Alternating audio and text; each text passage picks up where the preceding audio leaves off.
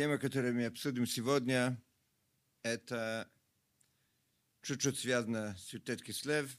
Это день освобождения Алтеребе. Как раз мы все думаем о заложниках, которые находятся сегодня, к сожалению, в Газе. Слава Богу, примерно 50 уже были освобождены, но осталось еще очень много из наших братьев и сестер еще там. И вопрос главный – это сколько мы должны платить за этих заложников. В этот раз видели, что за каждого дали три заключенных, которые находились в Израиле, плюс было примирение. И вопрос правильно сделать государство Израиль, что они были готовы отдать три за одного. Но если сравнивать со всеми предыдущими сделками, когда за одного Гилада Шалита больше тысячи, и были другие случаи, когда за каждого там были готовы делать намного больше, чем троих. Вопрос это, если можно оценить, сколько стоит одного заложника в Израиле, чтобы он вышел на свободу. Поэтому давайте начнем с Рамбам. Кто получил это, эти бумаги прекрасно. Я на самом деле не ожидал, что придут столько Барух Хашем, Талмидей Хахамим, ученые Торы. Поэтому думал максимум 20-30, а слава Богу больше. Поэтому прочитаю это громко. Выкуп плен, э, пленных предшествует пропитанию для бедных и одежды для них.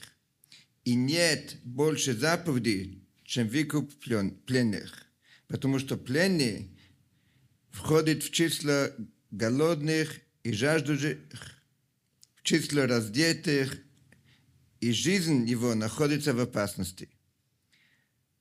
Тот, кто отводит взгляд от выкупа их, нарушает запрет, не ожесточи сердце твоего и не зажим руки твоей пред низшим братом твоим.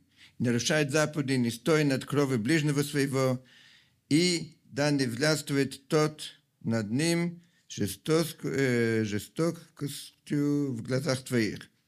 Он также не исполняет заповедь «Открой ему руку свою», заповеди «И будет он жить с тобой», «Возлюби ближнего, как самого себя, и спасай взятых на смерть». И есть множество подобных, и нет заповеди более значительной, чем выкуп пленных. Получается, что если мы смотрим то, что Рамбам говорит, человек, который спасает человека, он исполняет много заповедей.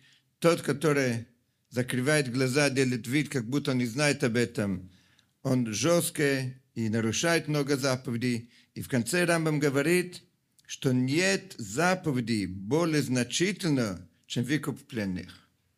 Если у человека есть выбор, чем он должен заниматься, купить филин для кого-то или воспитывать какого-то ребенка, платить за его образование – или, не знаю, там, кормить голодного и так далее, Рамбам приходит и говорит, что нет в Торе заповеди более значительной, чем выкуп пленных. И дальше уже говорит, что можно даже продать Сефер Тора, если даже собирали деньги на строительство синагоги, да, эти деньги можно использовать для выкуп первенных и так далее. Получается, что по идее, если это так, мы должны заплатить любые деньги. Нет ничего более важного, чем спасать этого человека. Как Рамбам сам говорит, что его жизнь находится в опасности. Поэтому понятно, что мы должны делать все. И вопрос это, что такое все. Если мы смотрим в Торе, на этот шаббат мы читали по поводу Дина, которая находилась у Шхема, как заложницей. По поводу Лота недавно читали, как Авраам пошел и воевал против, против этих э, царей, которые были очень сильные, и Авраам один пошел против, или один с Элиезером, или всех его там рабов, но получается, что Авраам рисковал свою жизнь и жизнь Элиезера точно, чтобы спасать Лота. Шимон и Леви, то, что мы вчера, вчера читали, что они сделали? Они также пошли, как говорят, в банк воевали против города. Почему? Потому что там находился одна сестра. Стоит ли, чтобы весь народ Израиль, будущее еврейского народа, находится в опасности ради одной девочки? Мы видим, что да, потому что так действовали Шимон и Леви.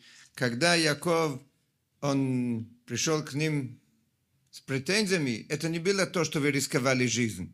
Он только говорил, что что будет дальше, какие будут отношения к нам. Но о том, что они рисковали жизнь, Яков это воспринимал как правильный шаг. Получается, что в любом случае, по идее, если мы смотрим на все эти истории, мы должны принимать такое решение, что неважно, сколько они требуют от нас, если мы должны воевать, весь народ Израиль должен рисковать свою жизнь, мы обязаны это делать. Представим себе, что есть один заложник, который находится в Газе, с Божьей помощью все выходят на свободу, остался одного, имеет право весь народ идти воевать, рисковать жизнь сотни тысяч солдатов, говорит нам Тора, по идее, что да, это то, что мы должны делать. Нет заповеди в Торе более значительны, чем выкуп заложника или заключенного. И мы это знаем всегда. Даже если, не дай Бог, какой-то еврей был арестован, никто не спрашивает, зачем он был арестован, какой закон он нарушал. Наша задача, что он вышел на свободу. Но это не так просто. Как все в Торе, это не так просто. Давайте посмотрим что говорит Талмуд. И я скопировал здесь также Мишна. Это другие бумаги, которые вы получили. Это, смотрите, вторая страница.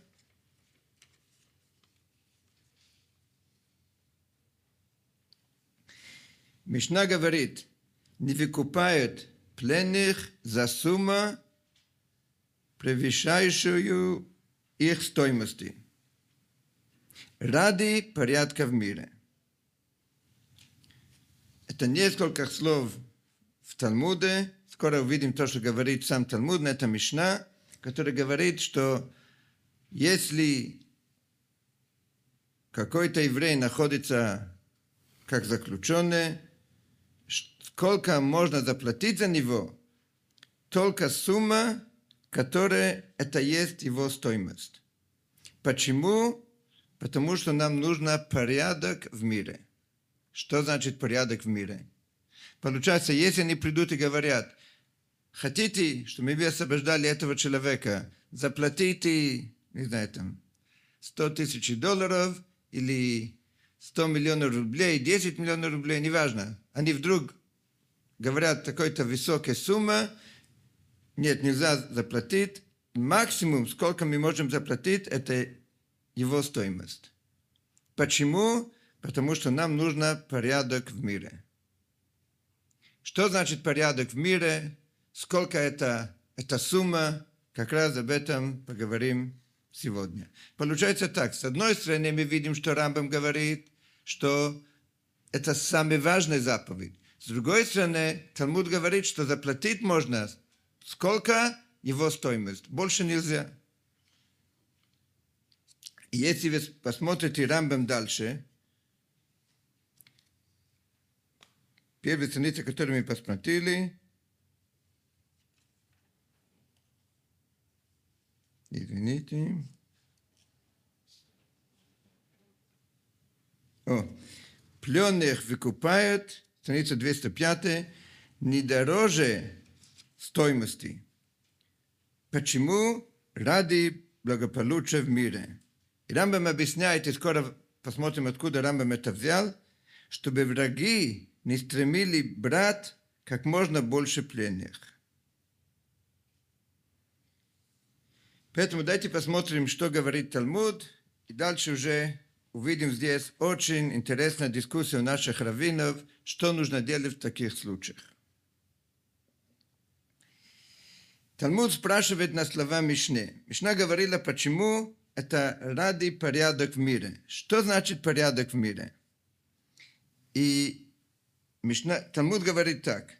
Спрашивает, то, что написано порядок в мире, что это значит? Это из-за того, что не было сложно у народа,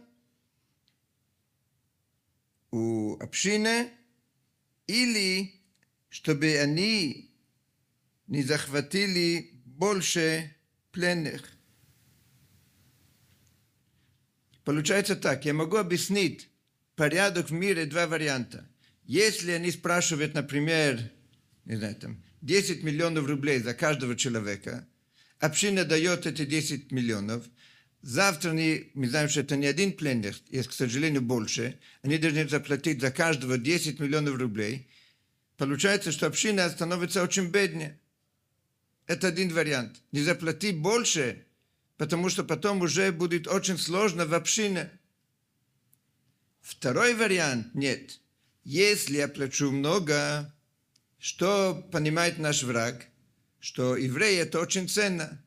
Какой самый лучший приз? Захватить одного еврея, держать его, просить много денег, поэтому аппетит становится еще больше и больше. Они понимают, что от этого еврея можно получать много денег, поэтому от другого еврея также много денег. И так они будут искать еврея, захватить их, чтобы потом просить эти деньги. И это вопрос, который Талмуд задает. Талмуд не понимает, что имеет в виду Мишна, когда говорит, чтобы был порядок в мире. Порядок это экономический, или мы боимся, что еврей становится самым великим призом, потому что можно его захватить, и потом можно просить любые деньги. И Талмуд отвечает с историей, что был такой Леви бен Дарга, который, его дочка находилась как заложница, и он платил 13 тысяч монеты золотые, чтобы ее освобождать. Отвечает Талмуд, то, что он сделал, это может быть прекрасно, но мы не уверены, что это было желание раввинов. Может быть, то, что он сделал, он пошел и сделал, а раввины бы не хотели, чтобы он это сделал. Он настолько любил свою дочку, они просили 13 тысяч золотые монеты, и он это отдал. Я сам, как много из вас знают, родом из Италии. Был момент, когда в Италии это был такой спорт. Если был богатый человек, он знал, что рано или поздно, к сожалению, придет мафия, его захватывают, и потом уже такие условия. Первое условие – нельзя ничего не говорить милиции. Если вы обращаетесь в милицию, мы его убьем через неделю нам нужно здесь, например, там 10 миллионов долларов. И очень часто они это получали. Если не получали, они, к сожалению, отрезали уши и отправили это им как special delivery, специальная там э, доставка, они вдруг получили одно уши, поняли, что эти люди серьезные. И люди были готовы на любые деньги заплатить, потому что что делать? Оставить заложника у них, был даже один еврей, который трижды хотели его похотить, но, слава Богу, не получилось. Но это было очень, это была норма, потому что это работало. Так, это, мафия работала и зарабатывала. Поэтому сейчас вопрос такой. Если мы будем готовы платить много за какого-то еврея, они понимают, что, о, еврей это ценный товар, и за него можно получить много денег, и поэтому они будут каждый раз стараться как раз похотить кого? Тот еврей, любой еврей, который от него можно получить много денег. Поэтому вопрос, что делать? Когда еврей находится в их руках, можно заплатить много или нет? Талмуд говорит, что по мы не знаем причина. Или это экономически, финансово, это будет очень сложно на общину, или мы не хотим, что это стало для них такой вызывает у них аппетит, чтобы больше захватили еврея. Но в любом случае это запрещено. На самом деле очень интересно то, что Раши говорит на это, что какая разница между первым ответом, что это финансовый, или второй ответ, что это, чтобы не искали нас. Ответ очень интересный, Раши говорит. Разница между двумя вариантами – это если родственник может заплатить много. Потому что то, что родственник заплатит много, это проблема когда?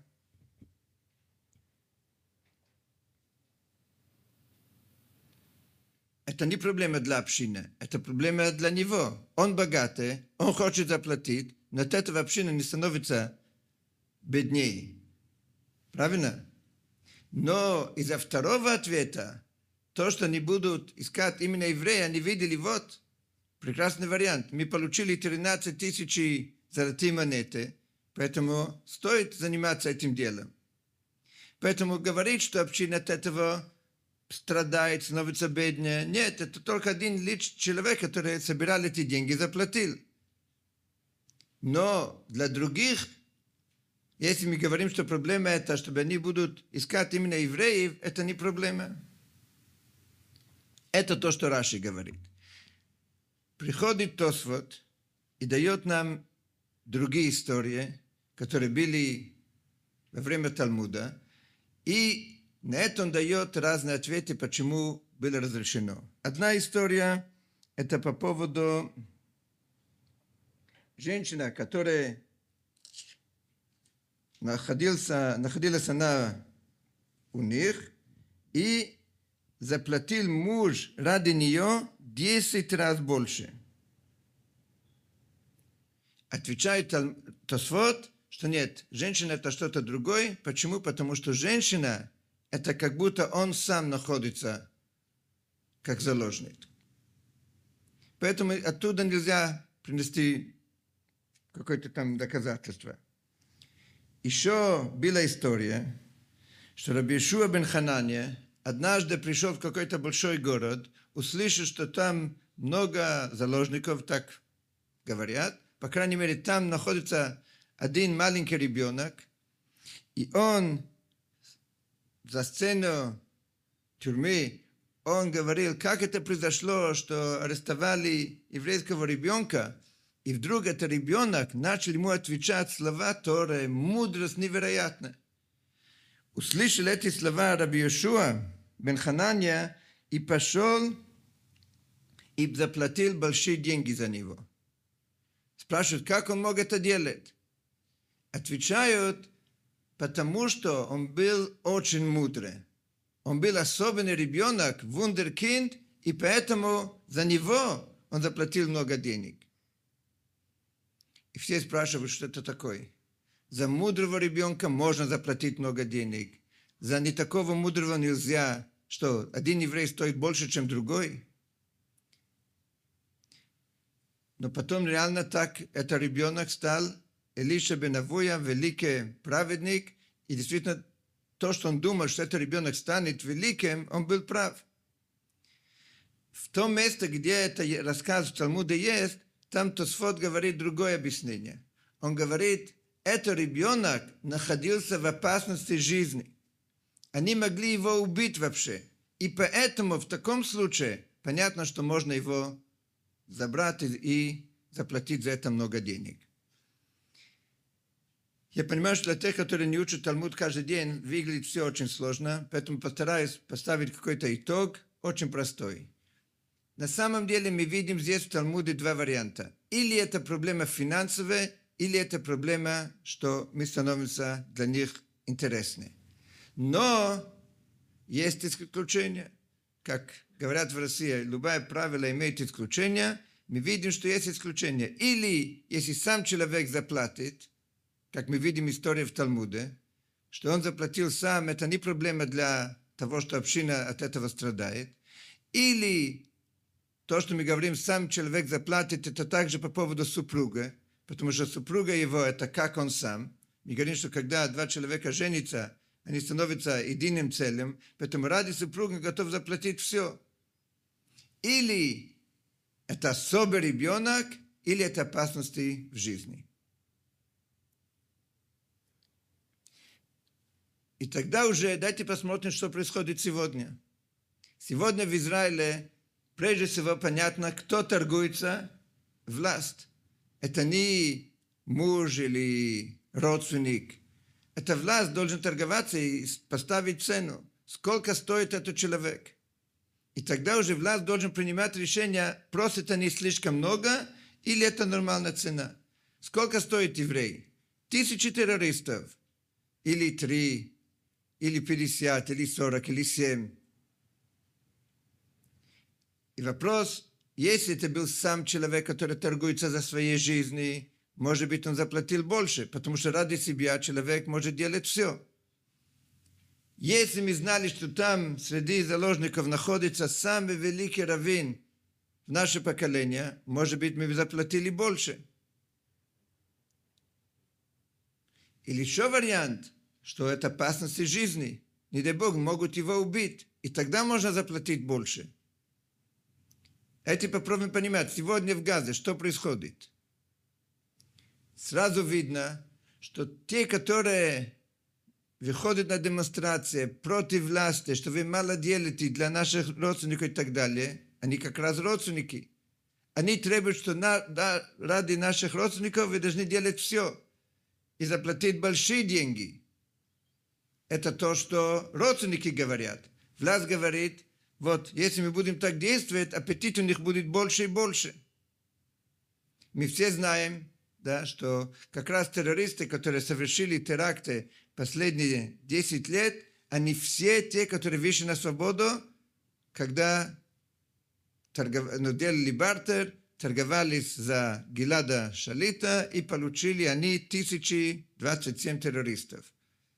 Тот, который совершил все теракты на Симхат Тора 7 октября, как раз он был в этом списке. Не только был в списке, он уже был осужден 3-4 раза, да, это жизненное, он должен был сидеть там, не знаю, 300 лет, вышел на свободу, и сейчас он как раз руководит все эти террористы.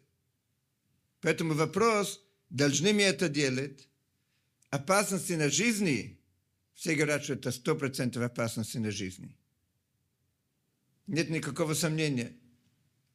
Поэтому согласны все раввины, что то, что говорит Тосфот по поводу опасности на жизнь, это так нужно действовать. Каждый раз, когда находится еврей, и он находится в опасности, должны заплатить любые деньги ради него, или не все согласны с этим.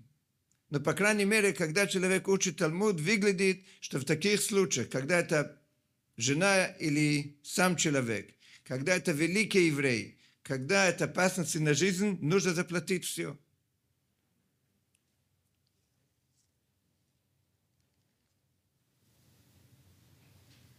Есть какие-то комментарии от вас?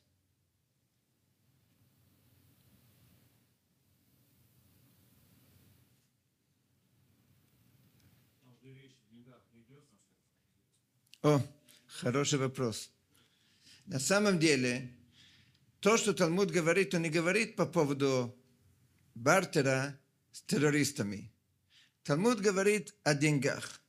Сколько стоит человек и сколько нужно заплатить за него. И здесь в комментарии Талмуда есть разные мнения, что значит стоимость человека. По-простому, в то время это подумали, сколько стоит такой человек на рынке, Тогда было рабство, люди приходили на рынок, покупали раб. Сколько стоит такой раб? Это сколько мы готовы платить, больше нет. Другие говорят, нет, написано его стоимости. Не каждый человек стоит одинаково.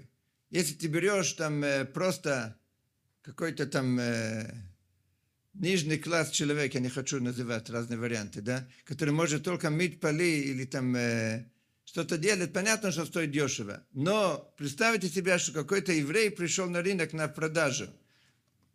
мудрый человек, IQ очень высокий, он может стать директором компании, понятно, что такой раб стоит еще больше.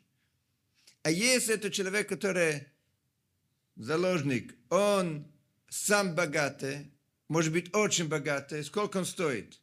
Чтобы получить свободу, он готов платить намного больше. И поэтому вопрос, то, что Талмуд говорит о деньгах, давайте начнем по поводу денег. Сколько стоит этот человек? И тогда уже нужно посмотреть, каждый человек стоит по-разному. Сегодня уже нет рынка, который там продает рабы, поэтому еще сложнее понимать, сколько реально стоимости мы готовы платить за заложника, если какой-то еврей находится в таком положении. И второй вопрос, самый главный для сегодня, можем ли мы вернуть террориста, когда мы хотим получить назад какого-то заложника. Здесь это уже не о деньгах, это уже другой вопрос.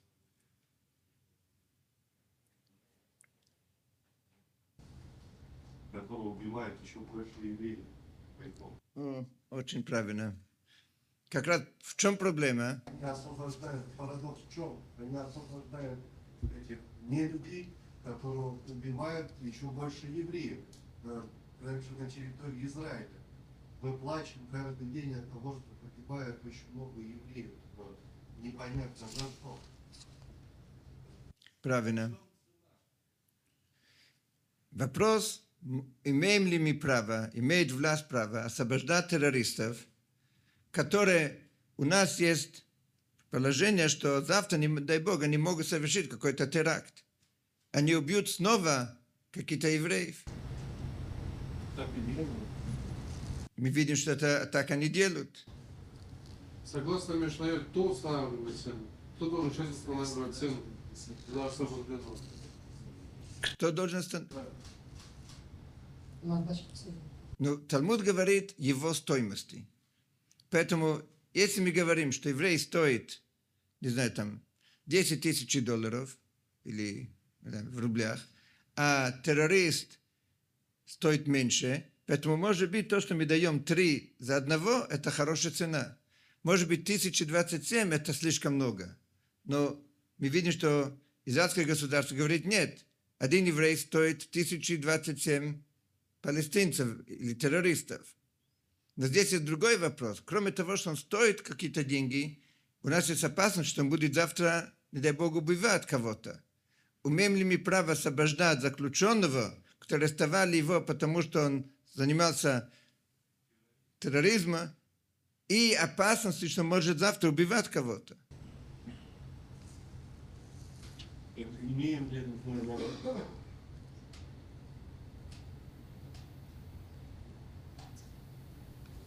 Вот недавно освободили, двух заключенных, которые совершили теракт. И опять убили э, мирное население Израиля. Это парадокс. Поэтому давайте посмотрим, что говорят наши мудрецы.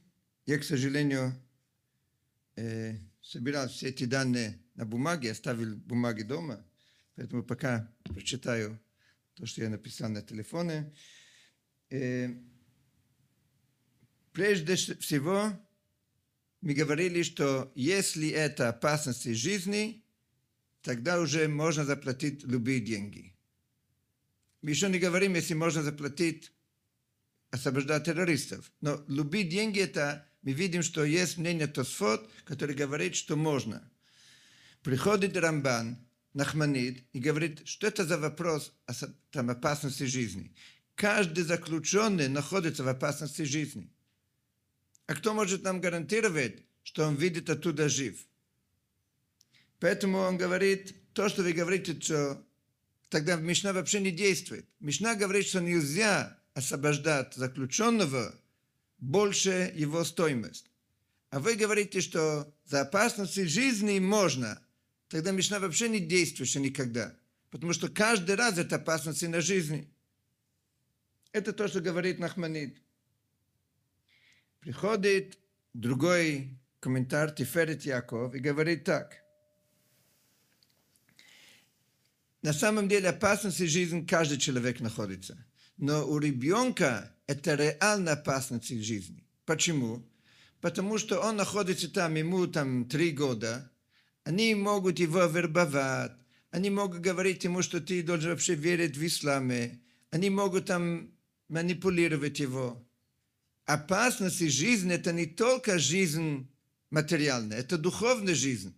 Ребенок находится по-настоящему в опасности жизни. Не только могут его физически убить. Понятно, каждый человек могут убить. Но у ребенка есть другая опасность.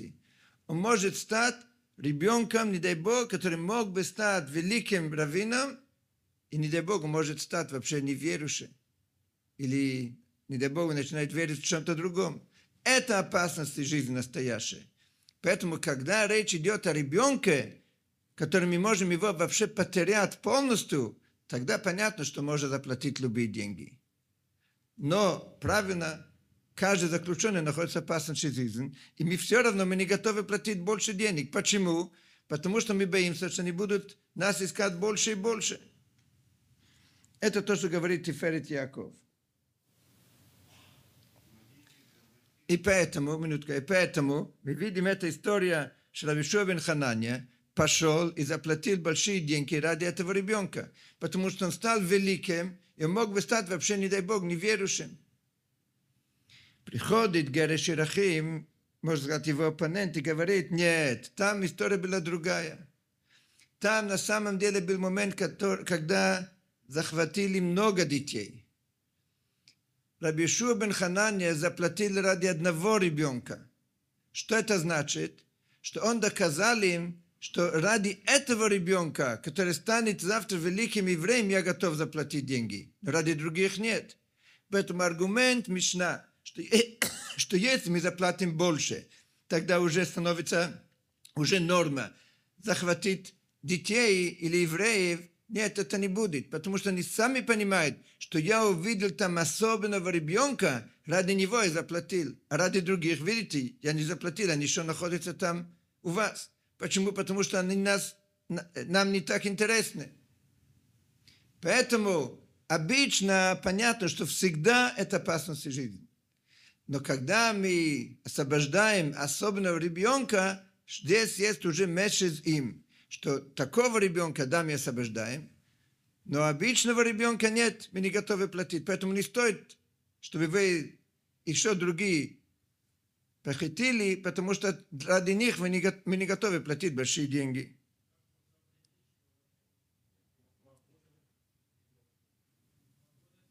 Откуда он знал, что это особый ребенок? Потому что он говорил какие-то слова истории, и вдруг этот ребенок ответил ему, как великого равина. Мальчик четырехлетний, пятилетний отвечает так, он видел сразу, что там что-то особенное. И потом действительно Талмуд говорит, он был прав, потому что он стал великим-великим лидером еврейского народа.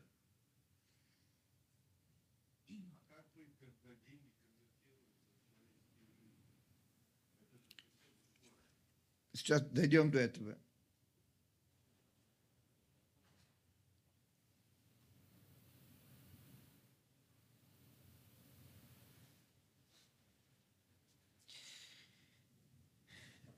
Здесь дайте сначала разберемся, что такое опасность и жизнь. Это причина, чтобы ради этого заплатить любые деньги или нет. Опасность жизни это всегда, и поэтому всегда нужно быть очень осторожным. Приходит, есть такой респонс, שאלות ותשובות, когда евреи задавали вопросы какому-то раввину, и он ответил. Есть такая книга Кнессет Йехезкель, которая говорит так – то, что вы говорите, что опасность жизнь, это причина, чтобы заплатить большие деньги, на самом деле это ровно наоборот. Почему? Потому что наше мнение, что причина это второе то, что говорит Талмуд, чтобы потом они не пошли и искали других евреев. Если мы заплатим много, когда они хотят убить этого человека, это поднимает у них аппетит убить кого-то. Потому что они видят, они просят деньги, как рассказали историю, что отправили тогда уши, да. Но они, чтобы показать, что мы серьезные, они бы убили одного. не дай бог, убили другого и говорили, вот, дайте нам столько денег. И понятно, что тогда община, наш народ собирал любые деньги, чтобы спасать жизнь. То, что Талмуд говорит, что нельзя заплатить много. Почему? Потому что мы хотим зачищать себя. Если в случае, когда мы боимся опасности жизни, и тогда будем заплатить больше, что делает? Дает им аппетит убить наших. Потому что тогда они хотят отправить нам сигнал. Что такое терроризм? Это террор. Они как раз делают так, что мы испугались. Когда мы будем уже испуганы, когда мы видим, что кого-то убили, или нам говорят, если нет, мы будем его убивать, и это будет их аргумент всегда.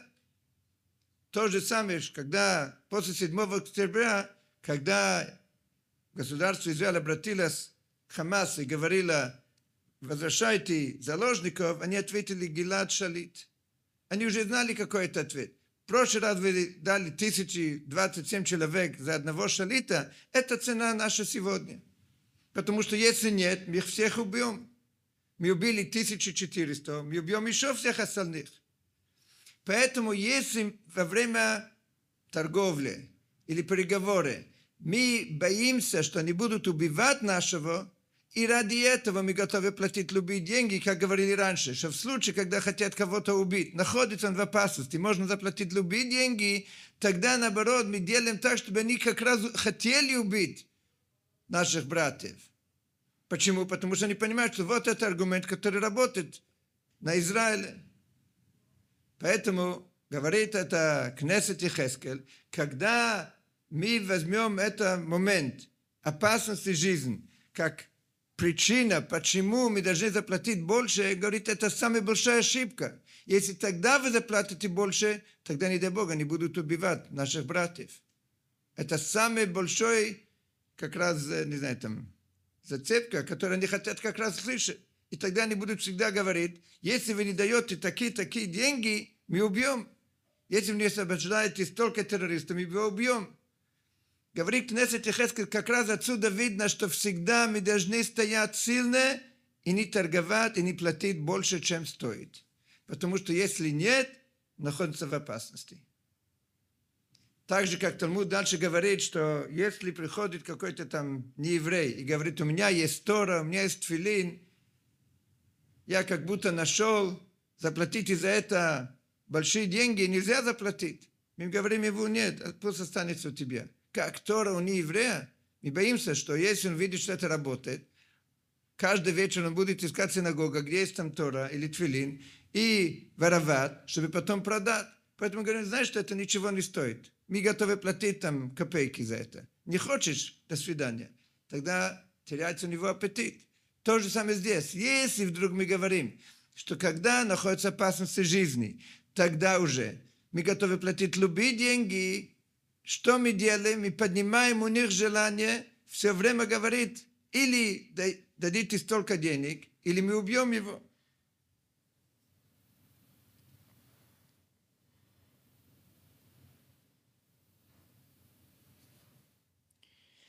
Поэтому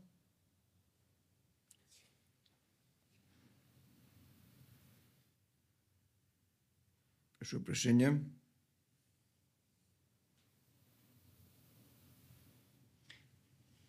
Поэтому, если мы смотрим Шулхан Арух, как закон потом уже написано на действие, мы видим, что Бах говорит так, что были много случаев, когда родственник освобождал своего близкого ради больших денег.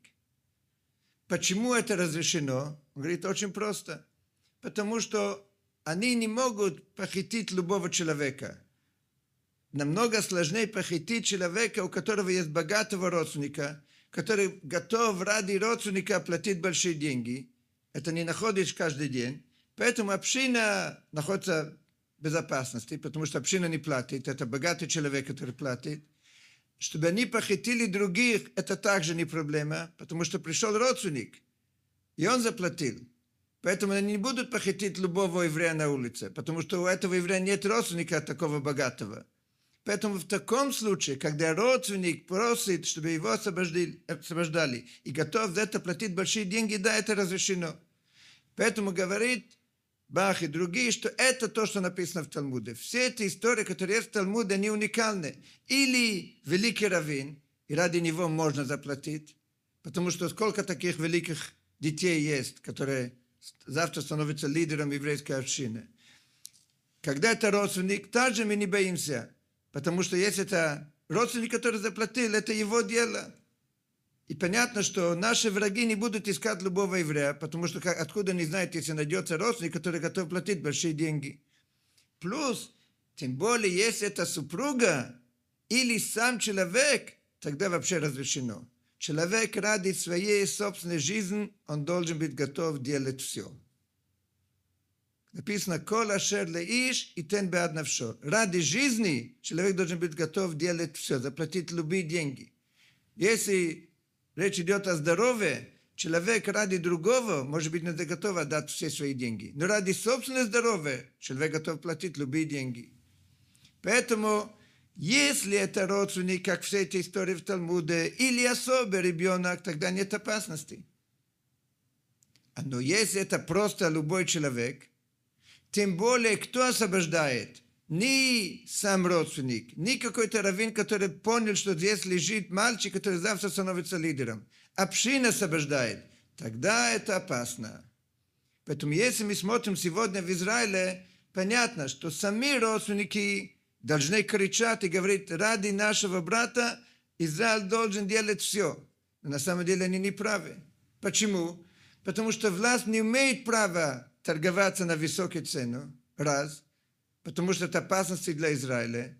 Второе, мы понимаем, что это вызывает еще больше у наших врагов желание захватить заложников. Как мы видим сейчас, они зашли 7 октября, Цимхат Тора, им было важно не только убивать, к сожалению, огромное количество евреев, но еще взять заложники, потому что они понимают, что Израиль такая страна, которая раньше заплатила огромную цену ради каждого заложника. Поэтому для них это очень там, э, как, для Бог полезно или там выгодно захватить заложника еврея. После Гилада Шамита отдали 1300 человек. А здесь за один троих отдавали за них. Цену-то явно понизили. Колоссально, и они согласились с этим. Нет такого, что они ра- 1300 требуют за каждого. Да, они согласились, как нужно. И дальше освободили 50 человек. А дальше что? Все, на этом все закончилось. Поэтому я расскажу вам две истории, и потом уже попробуем, уже время, попробуем подвести итоги, что должен быть сегодня. Одна история известна, был такой раввин Маран из Ротенберга, который его там арестовали. Он был тогда лидер общины. Пришли все уважаемые евреи и говорили, мы готовы заплатить любые деньги. Нам нужен лидер, нам нужен раввин, который руководил нас. Он, когда находился в тюрьме, говорил, не дай Бог, нельзя заплатить за меня больше, чем вы заплатили за любого раба. Если цена будет там, не знаю, там 50-100 рублей, тогда пожалуйста. Если они просят больше, нельзя. Почему? Потому что я боюсь, если вы заплатите больше, начинается новый бизнес для них. Какой бизнес? Они будут арестовать лидера общины, и понятно, что община будет платить любые деньги. Понятно, что вся община там, старалась убеждать раввина, нет, не нужно, мы готовы платить, это одноразово и так далее, и так далее. Он не согласился и умер в тюрьме. Он там скончался, до последнего дня находился там у них. А потом тело лет. Да, но недорого. Вторая история, более страшная. И эта история стала, можно сказать, как основа на дальнейшее действие. Это было во время Холокоста. Тогда работали то, что назывались капо. Капо это были евреи, какой-то еврей, который работал для нацистов.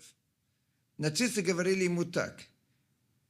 У тебя есть квота. Каждый день ты должен привести к нам 20 детей. Если ты это не делаешь, мы тебя убьем. Они были самые страшные евреи на свете, которые были готовы работать для нацистов. Они приходили или в концлагерь, или в местечко, или в какую-то общину, забрали эти 20 детей, отвезли их к нацистам. Однажды, это было в концлагере, один еврей подошел к раввину там и говорит, вот такая ситуация. Взяли 20 детей, один из них это мой ребенок, мой сын.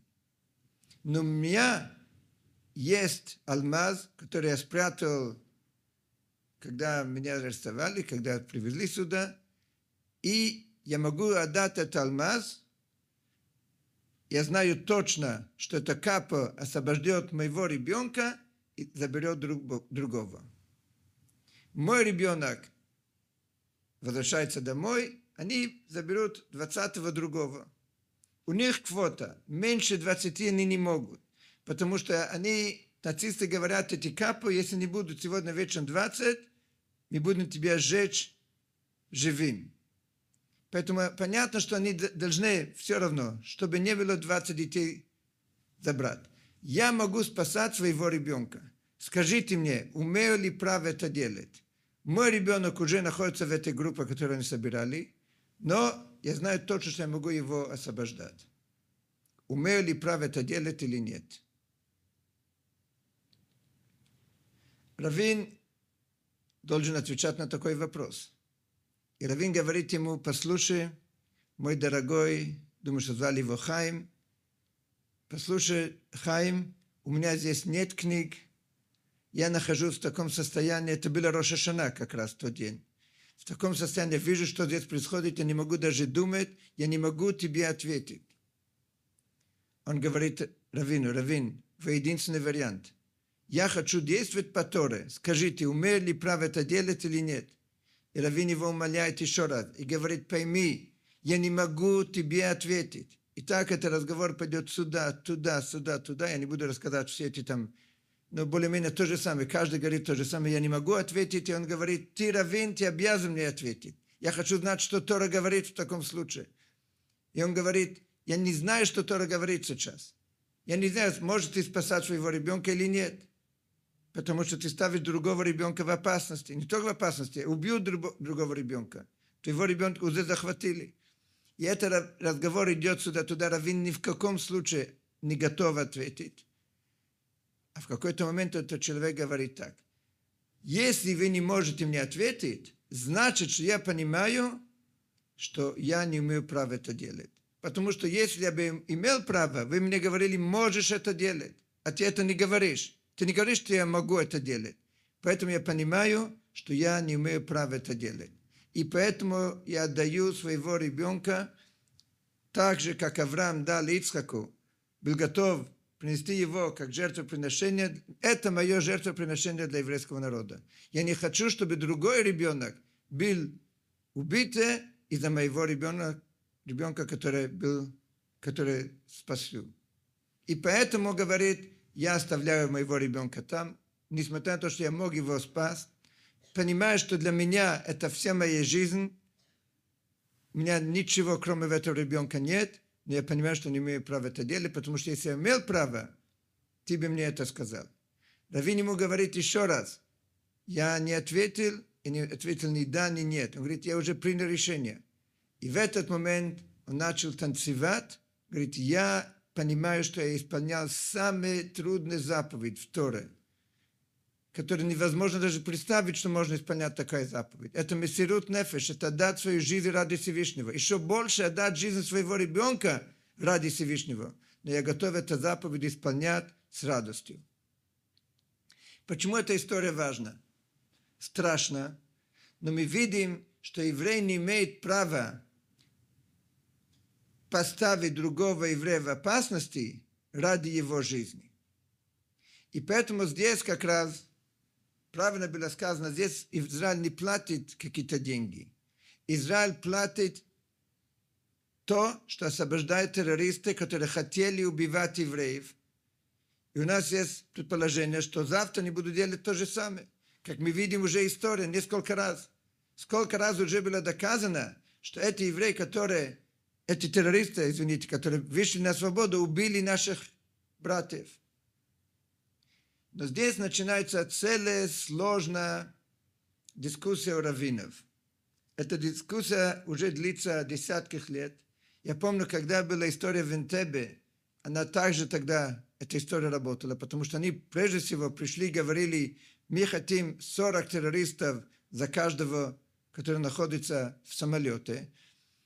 И тогда уже началась такая дискуссия. И тогда был такой великий раввин Вадя Йосеф, который говорил, что то, что убьют эти, которые в самолете, это сегодня.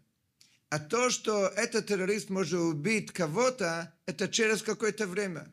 Это опасности, которые не находятся сейчас прямо здесь, это опасности, которые находятся в будущем. Мы должны думать, что происходит сегодня. Второй говорит, еврейский народ, тем более солдаты, должны знать все время, что ради них мы готовы делать все. Это мораль каждого еврея, тем более мораль каждого солдата. Солдат, который идет воевать, он знает, что ради него готовы делать все.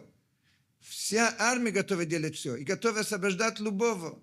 Поэтому говорил Авада Йосеф, нужно освобождать, неважно, 40, 7, сколько они просят, нужно освобождать, потому что опасности не перед нами, и именно эти действия поднимают мораль солдатов.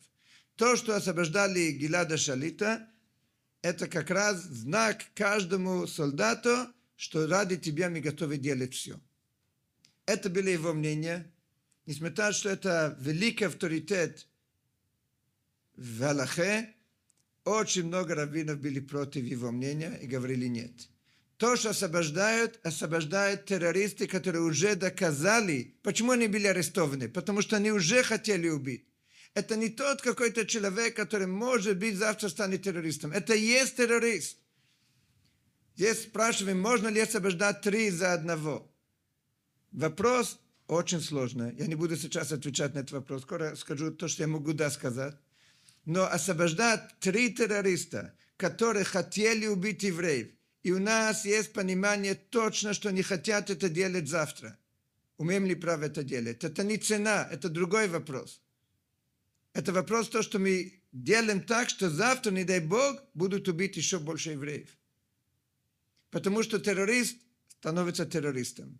Тем более тот, который был арестован в Израиле, жизненное заключение, он, понятно, хочет мстить, по его. Он уже не контролируемый. И знаете, что, к сожалению, Израиль не убивает их. Максимум арестует. Ребе всегда кричал, что любого террориста нужно убить. Нашел террориста, убивай его. Какая разница, что скажет Америка, что скажет там э, европейский какой-то там э, институт. Мы видели террориста, который хочет убивать, убивай его сразу. Потому что он опасный.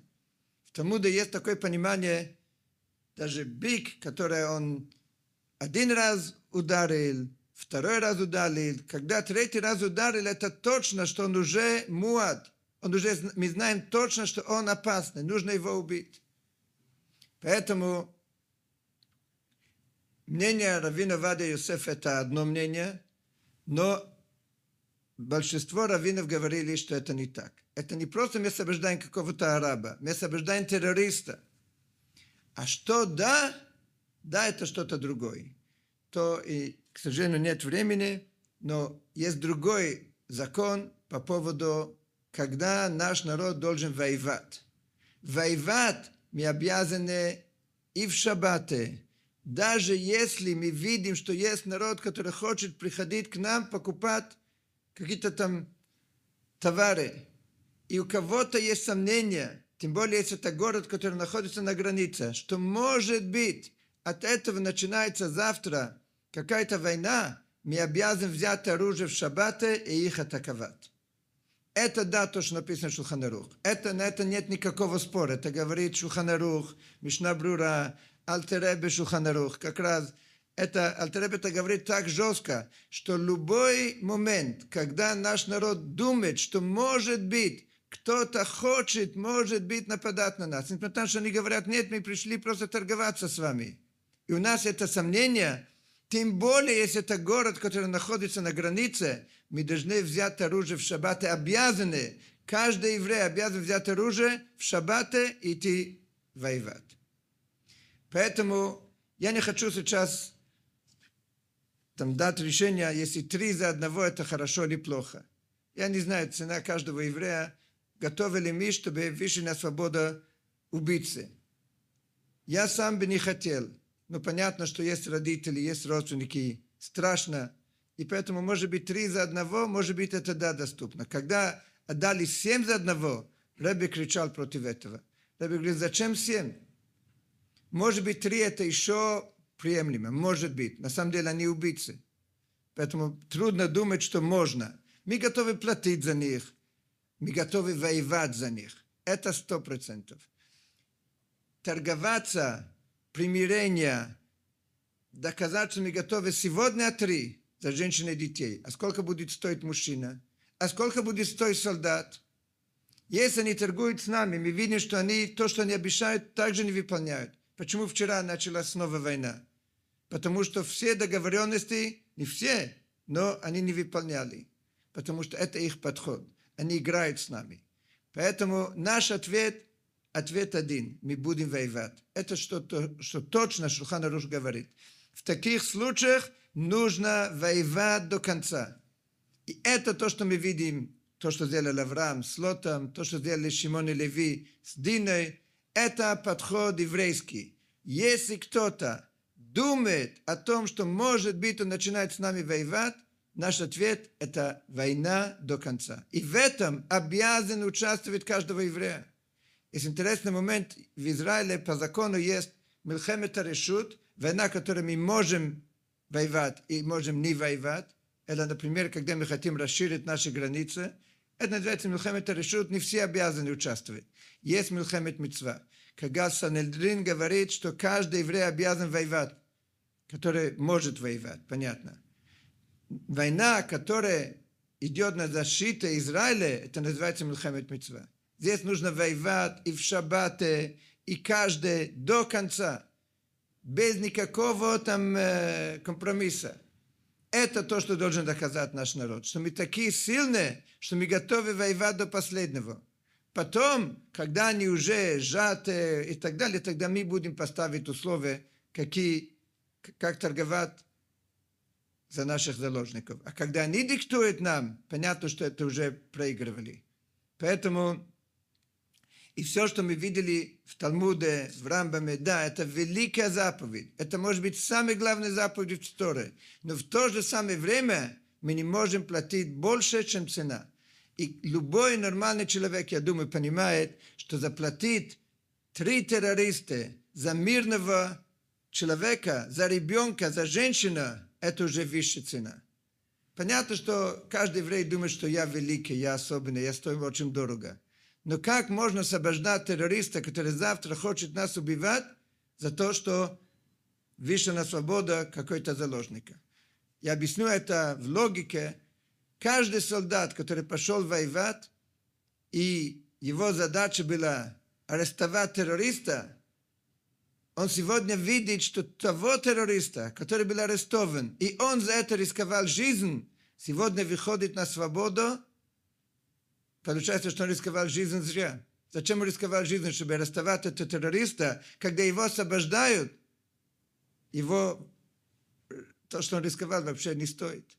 Поэтому понятно, что это очень сложно. Понятно, что это происходит, потому что родственники, которые имеют право платить больше, как мы говорили раньше, они, они это требуют, они заставляют власть это делать, но если бы власть были сильны по-настоящему, что они сделали? Они продолжали эту войну, пока наши враги вышли с белым флагом, и тогда уже мы торговались, как мы умеем торговаться. Поэтому я думаю, что любой бизнесмен понимает, что торговаться и диктует условия наш враг – это не вариант. Поэтому я не знаю, за что они могли получить назад эти заложники. Это наша мечта, чтобы каждый заложник пришел назад, но точно не за условия, которые они диктуют. Если они были, согласовали за три, могли один за один. Если могли другие условия, делать так, чтобы у них реально не было ни воды, там остались без электричества, без воды, без ничего. И тогда мы бы диктовали наши условия, чтобы они вернулись назад домой. Дай Бог, чтобы в этот день, Ютет Кислев, все вышли на свободу, и чтобы они все возвращались домой, но чтобы им показали силу, они, не дай Бог, ровно наоборот, и тогда уже точно победим. Дай Бог, чтобы эта новая операция показала, что мы не готовы там играть с ними эти игры, пусть они послушают наши условия, и тогда уже мы можем жить рядом в мире.